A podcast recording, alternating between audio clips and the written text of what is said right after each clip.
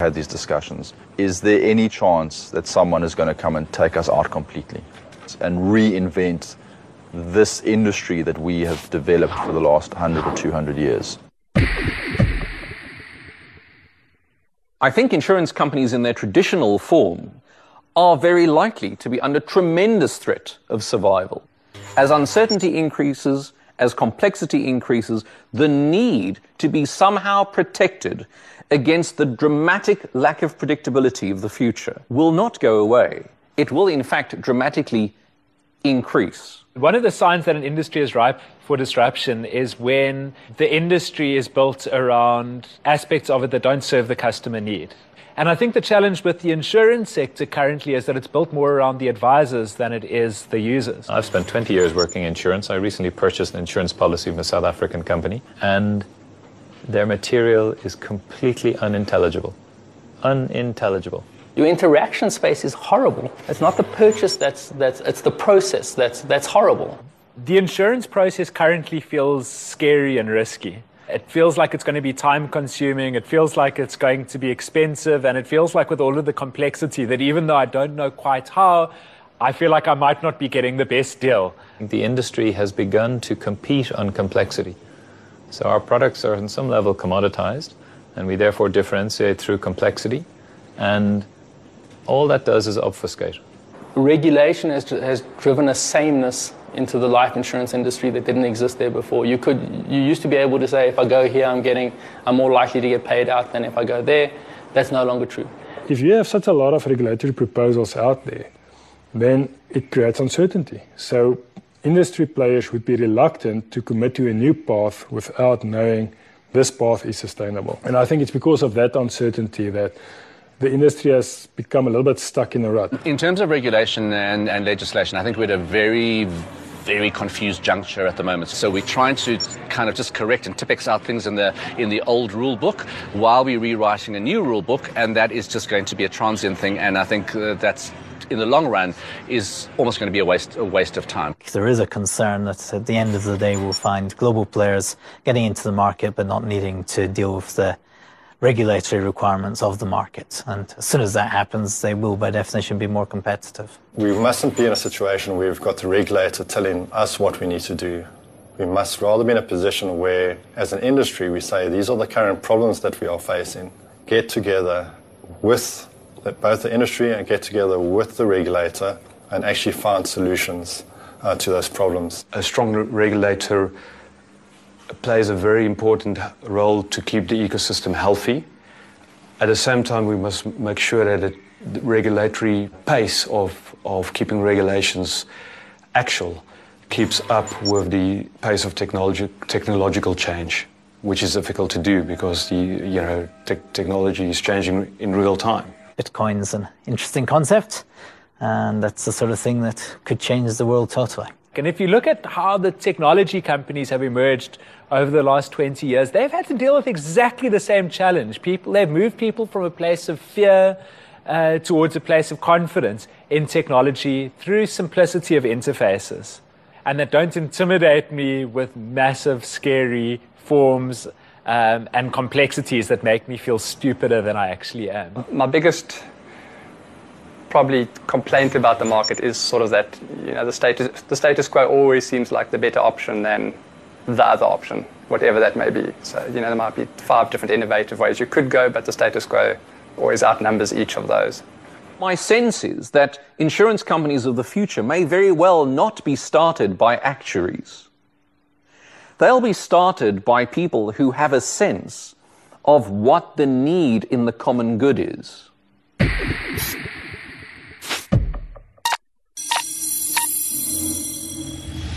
I think we are now entering a new phase where it's actually it's not the intermediary and it's not the product actually that's important. It's actually it's the customer that is now at the center. I think we are faced with a number of challenges that mostly the most insurers are not actually geared to handle at this point in time. Purely because it is, I think, the customer is a disruptor. We love using words like customer centric, you know, and and we're really not. Millennials are no longer interested in a one size fits all approach. They want something that's bespoke to them and something that they need. Uh, we tend to focus on millennials as being a different set of customers, but I think customers themselves are changing. So even your older customers, customers who've been more established uh, in the insurance industry, their needs and wants are also changing. So they're as fickle when it comes to moving between service providers as a millennial would be. What the customer is demanding is very different to what we provided in the past. They are also demanding, very demanding on how they want to interact and engage with the industry consumers empowering themselves and starting to think, well, I can do this myself, or I can get an app to actually do what you used to do with your big systems, is going to disrupt our industry. People are not just being sold to anymore, they are actually empowering themselves and going out and buy. And I think that trend will just continue. We've got world class technology that lives in our pockets you know, the president can't get a better iPhone than I can. And you've got access to the very latest in uh, customer interface design. That sets the bar at a particular level. And then we encounter our insurance call center or our insurance forms. And it's incredibly frustrating. And yes, that used to be good enough 10 years ago. But guess what? My expectations have changed.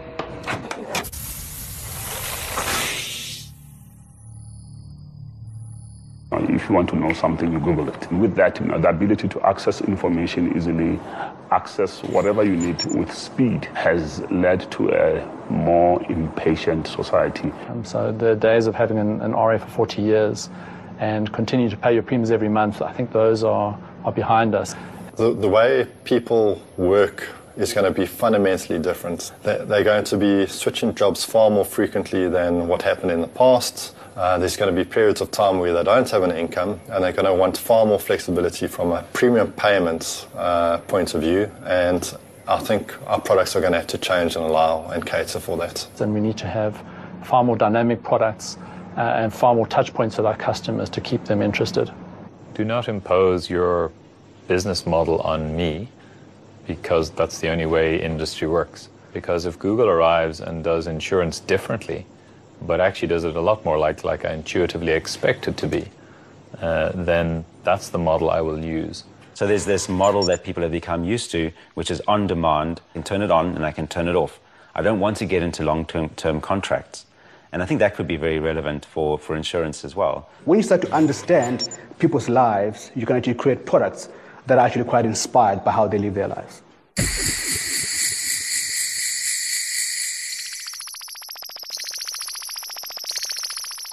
One of the big trends at Interbrand uh, we shared with the market last year was the idea of uh, a ecosystem that we've evolved from being an ecosystem where I exist within a space where there's things for me to touch and feel to everything must come to me because I've got a phone, I've got a computer. So if brands start to live closer to me and fit into how I live my life every single day, I notice you more because there's so much choice in the world that for you to shout above everybody else, proximity and intimacy becomes a key, a key driver. What I've seen with insurance companies is that they haven't evolved when it comes to how they distribute their products and also how they communicate with customers. The ecosystem, yes, as much as it's about me, but what exists in my space is influenced by something or someone. And I think we see that with popular culture, that a lot of people are driven by popular culture, whether what I wear, how I behave, how I want to look. And I bring all these things into my space for me to have this identity. And I guess understanding this, the spheres of influence is also important. The way that millennials think of community, of course, is intermediated by technology. So they have a community through Facebook or Twitter or whatever it is uh, that really constitutes an amazing array of different kinds of people, people that their grandparents may never have conceived of belonging to their community as insurance companies have grown up, they have effectively become managers of the pool. In practice and in theory, still on behalf of the us, but the us has been lost. And I think the, the whole the friend insurance space, that concept of mutuality, brings back home and says, this is a group of people, these are people you know, and it's our money that's in this pool. And therefore, there's no adversarial discussion. There's a discussion about whether this pool should give you some of our money because you have a need and it's a genuine need, um, and, and large insurance companies should be worried about that because you know, one of the things, you know, we call it social media. Uh, it, is, it is a connecting communication platform, generally open architecture and generally pretty much globally available. Um, anyone with reasonable knowledge of the workings of insurance and some kind of a cash flow engine uh, can effectively create an insurance company. They don't need licensing, so they won't be worried about RDR. They won't be worried about FAIS. They won't be worried about SAM, um, because it'll actually just be a bunch of people together um, pooling their money. We're now seeing a kind of blurring, what the millennials re- may refer to as a mashup, a mashup of insurance products. Uh, which provide, I think, a fascinating opportunity for insurance companies to be innovative. Your biggest threat to your industry doesn't come from within that industry. So you have to watch what is happening cross industry in order to, to sort of gauge um, what's, what's going to hit. And the music industry shows us that you get hit repeatedly by disruption. In the next 10 years, we could have driverless cars on the road. It obviously is going to change the whole dynamic of motor car accidents and how you claim. But it, it may bring a whole new paradigm of, of liability insurance into the fray. We've all read about Google's self driving cars. That's a fantastic idea. What would happen if somebody hacked into a car and stole it, or worse still, had a malicious view and drove it off a cliff with its continuously screaming occupant inside?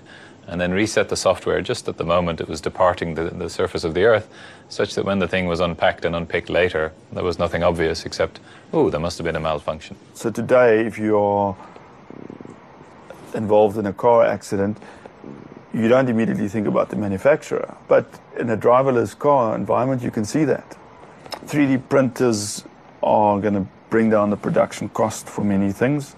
Um, in a strange way, it may take away insurable interest for insurers because now it's cheaper, it's easier to get certain information or certain products, and therefore maybe you wouldn't want to insure them. I think there's a very exciting future for 3D printing. Uh, as new materials are developed, we will be able to print different types of scaffolds. These scaffolds can then be used uh, to seed with stem cells and to grow organs for, for patients. They have al- already started in the United States of America where they printed a windpipe for a small girl. The more patients we treat, you will get complications and there will be a huge development in liability insurance. Medical technologies are transforming insurance in so many ways. And I think that the role of the insurer is not just to insure and provide benefits to the consumer who might be sick and who might have health problems, but also to incentivize the medical practitioner who innovates to create new efficiencies for the, for, uh, for the patient. When we talk about uncertainty in the insurance risks, there's risks emerging that, that we're not even sure what they are. You've got this situation currently that insurance companies operate in a national identity and, and I think this is happening worldwide with anything that's digital, is that national identity becomes rather vague. What will happen with insurance is, is that you should be able to deliver an insurance solution anywhere in the world, and somebody based in China could be able to buy that access from an insurance company. It doesn't matter where they are. There are uh, some experiments with the blockchain creating um, what have been called decentralized autonomous organizations. Some of the mainstream institutions, banking institutions, financial institu- uh, uh, and insurance institutions, um, are, are, are, really embracing these technologies. There's been a, a huge kind of reawakening and rethinking um, where quite smart people um, have suddenly thought, well, what is, what is money? Realizing that actually it's, uh, it's not necessarily what we thought it was, and what it really is is, is information. It's transfers of information. So um, how I transfer that information, whether it's, an, it's a note that I write IOU on, and that has currency, um, or it's a Bitcoin or any other form of currency, uh, that's what money is. But what about information that goes deeper than that, and that's much richer than that? What about information about me? So personal information is an extremely valuable asset. We are always on uh, as humans, as, as citizens, as people. We are being continuously tracked and we are generating a continuous stream of data. No matter what you do, where you go, you are leaving a footprint. In the hands of some pretty basic statisticians, uh, the quantum of data we as humans are generating can become very predictively powerful.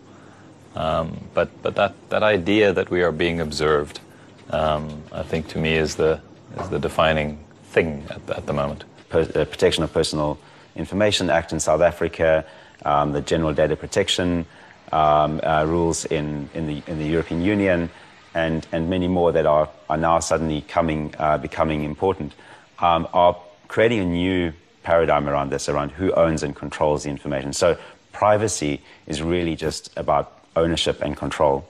Individuals can reclaim our personal information um, and, and then make it useful for ourselves. It is true big data inside of insurance organizations and they don't tap into it at all. So a lot of value on the table there.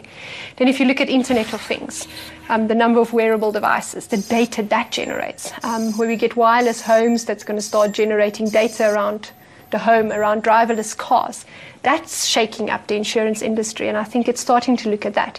So it's a, it's a completely um, new way of thinking about how our personal data gets used for our benefit, but also then to be able to innovate services that are more valuable to us and that are um, going to bring whole new business models for service providers. We sit with customers that are becoming increasingly connected. So I think disruption will come from wearable devices. I'm quite surprised, so wearing one of those things and I know what data this generates. I'm not sharing it with my insurer yet because they're not asking me to. But if I know that that's going to affect my premium, happy to share that information, and I think that's being underestimated. With the protections that are coming in place and the consumer um, demands around privacy and ownership of, of, of information, um, we're going to see a shift towards information being person centric rather than being scattered across the cloud and uh, and held within institutions. Big data is quite exciting. So, big data and technology, and if you combine that with artificial intelligence and machine learning, opens a whole new world of possibilities. Suddenly, we can interact with the amounts of data. We can grab it, we can interrogate it and analyze it, and then put machine learning on top of it. So, what took humans 10 or 15 years to learn based on judgment, you can now program, feed the data, and a machine can learn that in a half an hour. I think Morgan Stanley have just issued a report about robotics. Uh, and they reckon that 75% of the world's jobs are at risk of being robotized in the next 10 years. If you look at, uh, I think, the threat of robotics and the rise of the machines, everyone expected it to, and the most logical would have been your kind of uh, manual, blue collar worker type jobs. But what you're starting to see increasingly is that your lower level or even middle level um, white collar jobs are completely at risk. Associated Press revealed that per quarter they already publish 3,000 articles every quarter that is being written by an algorithm. So think of the possibilities if you think of doctors and what took a doctor seven years to learn. If you put collective medical records, treatments, a machine can learn potentially in an hour what will be the best treatment for a specific disease, how to accurately diagnose that disease, and transform that into the insurance world. So when you start looking at that and you start looking at empirical, empirically based industries, so auditing, uh, insurance, uh, even sort of even you go down to the law professions, legal secretaries, you go into healthcare, what's happening in your laboratories, all of that root work is going to be affected by machines. And we don't really think about that now, but it's a very real thing that's happening. And it's, it's dis- disrupting all parts of the value chain, potentially the way products are delivered, the way clients are serviced, even the way you know you you you you you, you uh, manage your data. And, and I wouldn't say there's one single technology. You really need to embrace technology generally and look at appropriate solutions for different parts of the of the of the value chain. Um, there's this huge evolutionary leap that is being taken, um, uh, which is akin to you know, the Big Bang. We've got to bust out of the current paradigm of insurance oriented thinking as the product is one thing and it needs to be experienced one way. And we've got to get down to the fundamental truth, which is what are the problems that insurance solves for people? How does it make people feel safer? How does it mitigate against uncertainty? And given the full range of technologies that we have available, how might we match those new technologies to solving the fundamental truth uh, that our industry promises in new and interesting ways? There's a huge opportunity to develop new new and clever ways to bring the products to the people in, a, in a, an efficient way, taking into account of the risk, but also taking into account their unique circumstances, and really kind of um, tailoring the solutions to people's what people have and what people want. And I think designing a customer experience has to take into context the, full 360 degree of a person. I think designing a customer experience needs to look at every touch point and how we actually optimize those touch points to be able to speak to a person. You're immediately seen as being proactive, you're interacting with your customers, and it creates a perception that you are a modern organization, you are moving with the times. And then start embracing things like apps where people volunteer data. It ultimately boils down to finding an area which you can control, where you have the data and you can interact easily with it, and using that information to change how you interact with your customer and start creating what feels to the customer like quite a personal connection. The interface for insurance largely currently is the advisor, and that's a good thing. The, the ultimate interface for people is other people. There is no better interface design than that. You know, are we thinking about disrupting insurance as getting rid of the advisor or enabling the advisor to be smarter and to enable better meetings when they do happen with people? And I think the concept of robo advice uh, in life insurance is going to grow. Life insurers need to embrace that could we use technologies like drones to go and conduct assessments in places that would otherwise be too expensive to send an assessor? These are the things we need to be thinking about. The fact that technology will allow servicing, interaction, claims, um, distribution of proceeds, all of that to be done on a more technologically enabled basis has got to be good for costs. I think it's much more of an opportunity and an uplifting opportunity for life insurance than, than, than anything else. So you have this large portion of the population that are left outside of formal financial services and not benefiting from that. So I think step one is to to to uh, include uh, and find ways of including higher portions of the population. And the metrics of that is not purely financial. The metrics of that should be number of users, number of people engaging with your products.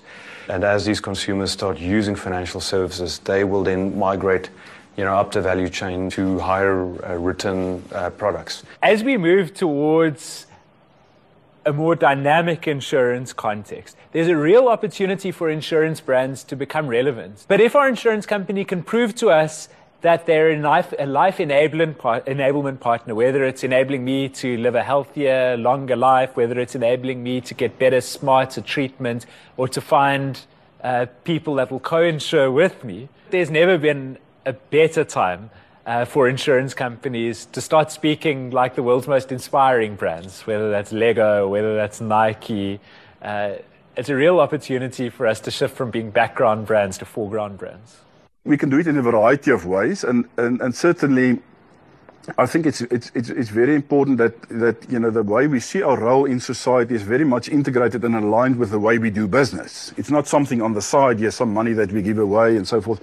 And that we, over time, through technology, you know, all through innovations, give more people access to our solutions. But there's this whole bunch of young people previously uninsured people that might be the early adopters for, for the more microinsurance type products, and you can start building a portfolio of your services with them, which could be very beneficial to both parties. I think also, you know, with our solutions being embedded in different other solutions over time, certainly it can be seen as more of a value add solution and a more flexible solution. So, for example, through mobile technology, one can deliver a product far cheaper than a, a traditional channel. So I'm hoping the insur- insurance industry can come up with some, something revolutionary in this kind of context, maybe being the disruptor, especially in, in, in, Africa. So, so again, with the world shrinking, 3D printing, all of those great new technologies coming, you're likely to see that innovation land in Africa. You know, the opportunity for Africa might be it, it might leapfrog a lot of developed economies where there's legacy in certain industries um, that technology actually allows that industry to flourish in Africa because of the because of the very reason that there is no legacy.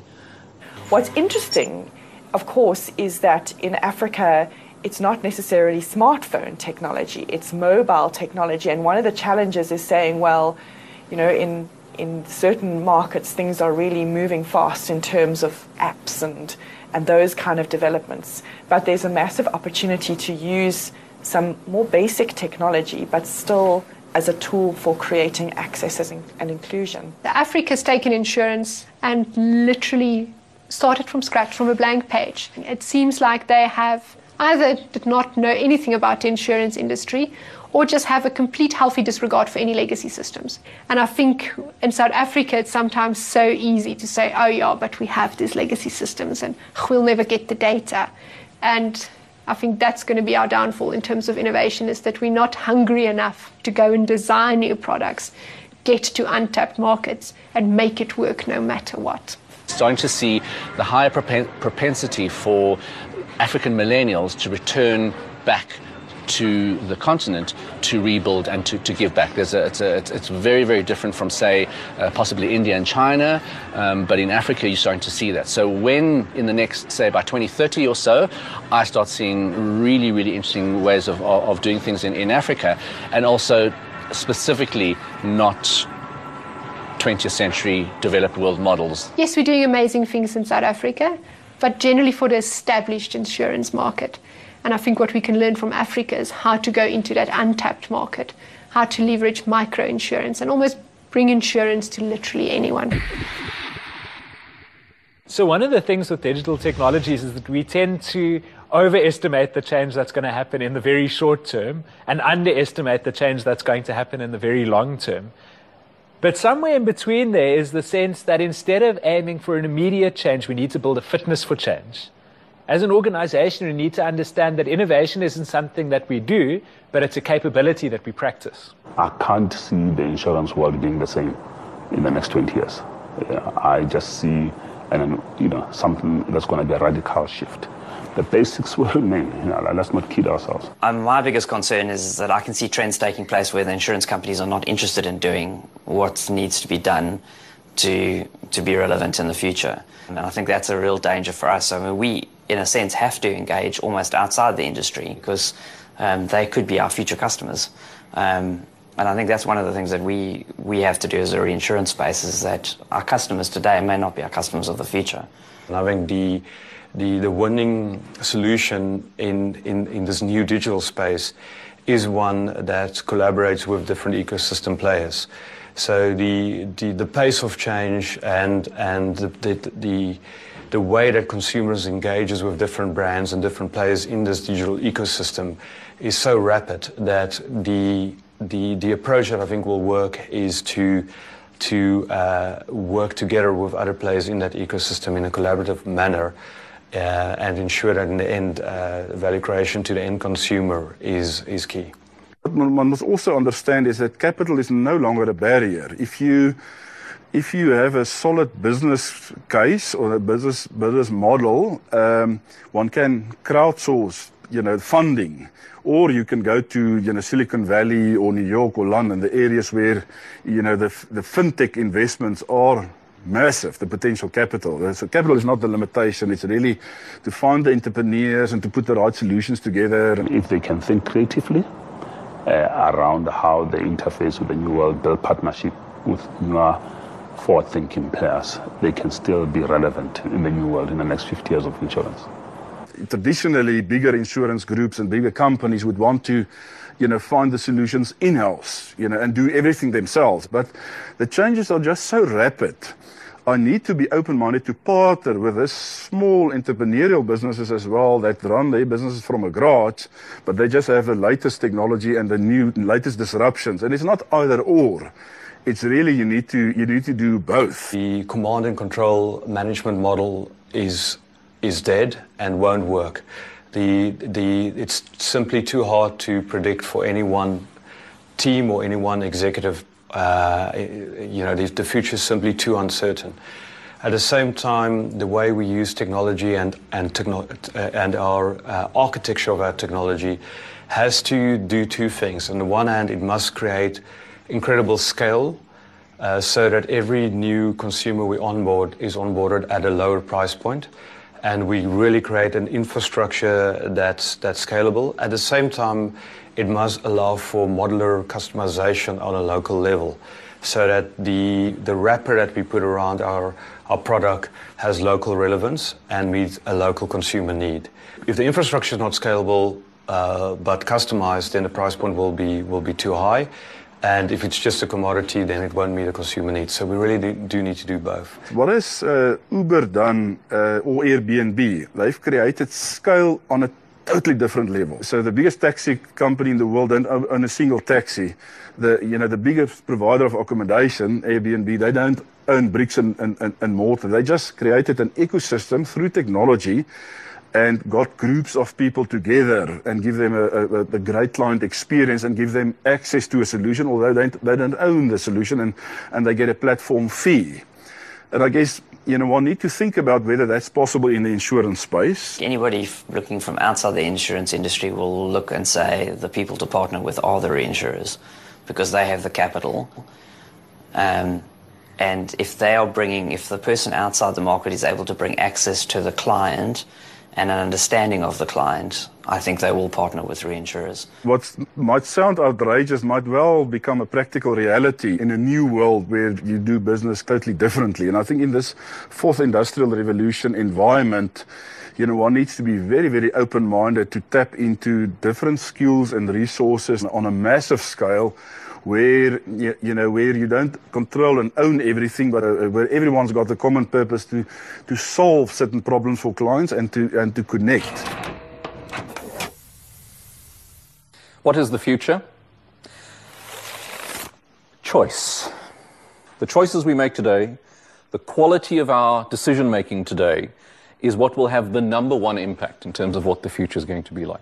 It's probably opportune now that this kind of indaba uh, gets held uh, quick, quickly and without the, the, the competition issue being there. So it's in the interest of the industry, it's in the interest of reinsurers, it's in the interest of the regulator and the end customer to ensure that you know these conversations do take place. So there's no agenda here. But the agenda is let's have, let's begin a conversation. I have the absolute luxury of understanding just how many clever people there are trying to solve problems in this industry. What I would like to do is to invite those people to collectively participate and learn from each other. And as a result of the collective participation and learning, to, to be encouraged and to feel a measure of bravery in going forward, and that they are not alone. There are others with them on this journey, and that overall we can be proud of trying to find answers for customers and for South Africans. And you know what? We don't know what the answers are going to be look like. Are going to look like. If someone had the answer, it would be a solved problem. The big thing is to remain curious.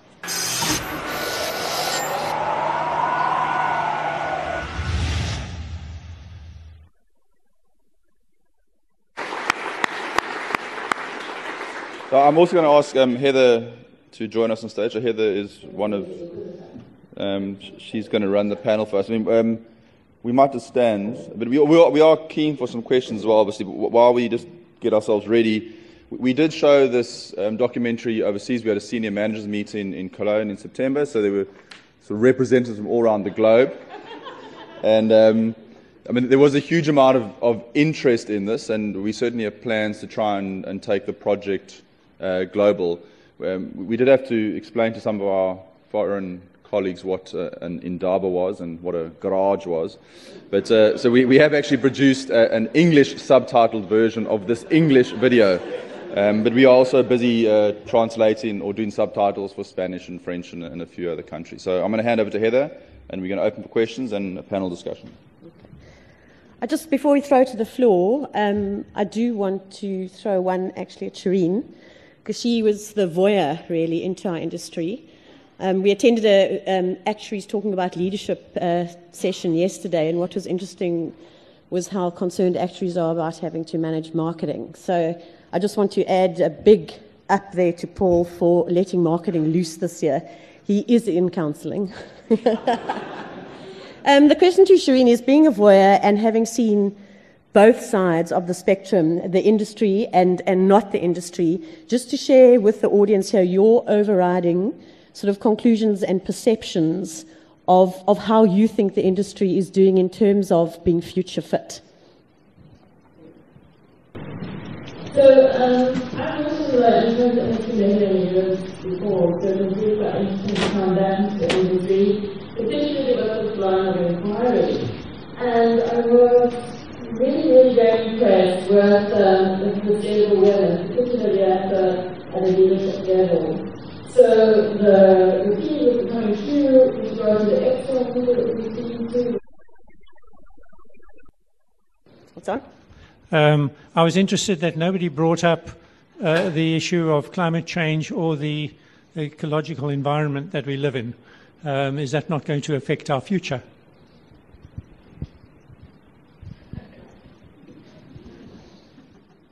I wonder why you are you are asking that question. I really enjoyed your session today. No, but, uh, what we, we did have a, a set a script of questions, so we wanted to try and make sure people were uh, is this on? Hi, uh, Colin Dudkovich. Um, those of you who know me, you know I was uh, advisor for five years. Uh, I've also been playing around in the UK for, for the last couple of years, uh, and there are you know, very similar conversations on the go there. Uh, so, two questions. One is in the UK, the aggregator sites are all the rage, which is the Uber. You know, they don't sell product, they distribute it, possibly not that well, but um, so, so that's the first part. What do you think of that? And the second part is in terms of your documentary, and I'm, I'm uh, you know, awesome documentary, but I didn't see any advisors in there. Did you not talk to people who actually sell the stuff at the moment? Any more questions? Mahesh Cooper here. Um, so thanks for an interesting, interesting video, and, and certainly it's it's an issue beyond insurance. Uh, I, I, think in financial services more broadly, whether it's investment or banking, we're all grappling with these uh, with these issues. Um, more comment than an observation, and I'm going to draw a parallel with yesterday's session that happened here in the afternoon um, that Dave Strugnell and Shivani Ranchod gave. Um, just to, for those who attended, um, it was around transformation in the industry. Uh, that is that video showcases some of the issues we face from a transformation perspective in the industry. From a male perspective, in terms of uh, female representation on that, but also from a, a, black perspective. And I think I realize this is a, a different session, but I think it's important for us to draw linkages across this convention. Uh, and, and, and I encourage you to really watch that video in your spare time, but with that lens in place. Thank you. Um, that, the monosyllabus, that's that, um, it is a very white male dominated industry and it is reflected in, in the people that we speak to. And we try to go in many different perspectives, but when you're talking to head of insurance. So there, there's some.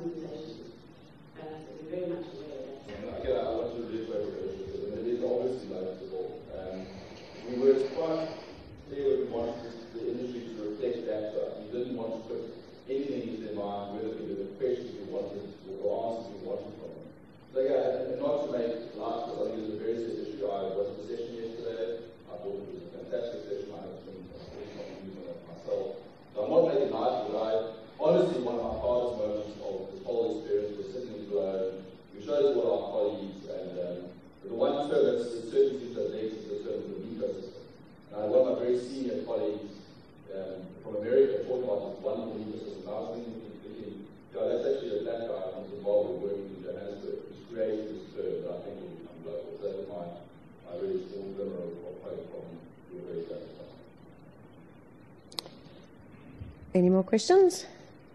I want to throw a last one to Paul because you all know he's going to, to greater fields. Um, and Paul, your view, this, this video, in some cases, people can say it's scaremongering, it's full of trends, trifles, and truths.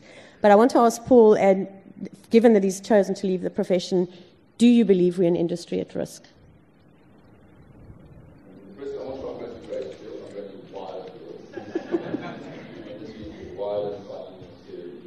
Um, yeah, a couple of things that came out of me from this video was the, the immense sense of, of optimism, and I was quite surprised about that. So um, that, that if you do something to do as well, I is big my roots, my own questions. So one of the questions that I asked was, would you recommend your cousin or niece or sister, the person involved? Would you recommend that they go to insurance? And without fail, everyone I asked said yes. And it would be easy to say no, actually, it was good for me, but um, things are, are changing. So I think, yes, we are at risk, but I think we have an immense amount of, of brain power in this room, in this building, in our profession. And I, I think our intention is generally good. So I, and I think intentions are, are very important. So intentions are not enough. Um, I think we, we, many of us want to do the right thing, um, but it's not going to happen without a lot of very careful thoughts and planning. And I think most particularly tough decisions. But my one frustration in this, in this industry that sometimes I see that the tough decisions not being made because they are they're quite hard. As Jason said, often the status quo is is the easier place to be. Okay, three minutes to go. So as chair of the session, we have a few more minutes for lunch. Is there any final questions or questions? Okay. I just wanted to say on a, on a very positive note, I thought there was a, a, really amazing session to watch in terms of the amount of use and thoughts and ideas that I got out of sitting here for an hour or whatever it was. I don't know. Time flew, um, but it, it, was it was really incredible. And um, I think the so, what I'm, I'm, left with, and this is a comment, not a question. What I'm left with is this impression that other people are thinking about what it is that the financial industry is actually doing, what what are the needs that it's, it's supposed to meeting, and cutting through this ivory tower of regulation and, and, and things and legacy systems and whatever, and kind of getting to, to say, just, just like what Uber did, you know, Uber, Uber said, what we're trying to do is get from A to B. The fact you have to own a car, and register a car, and get a driver's license, and do all those virtual things, it doesn't matter. We're trying to get from A to B.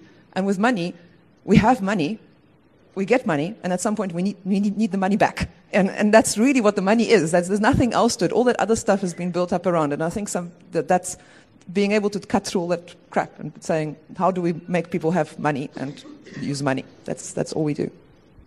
Thank you for making this. Pleasure.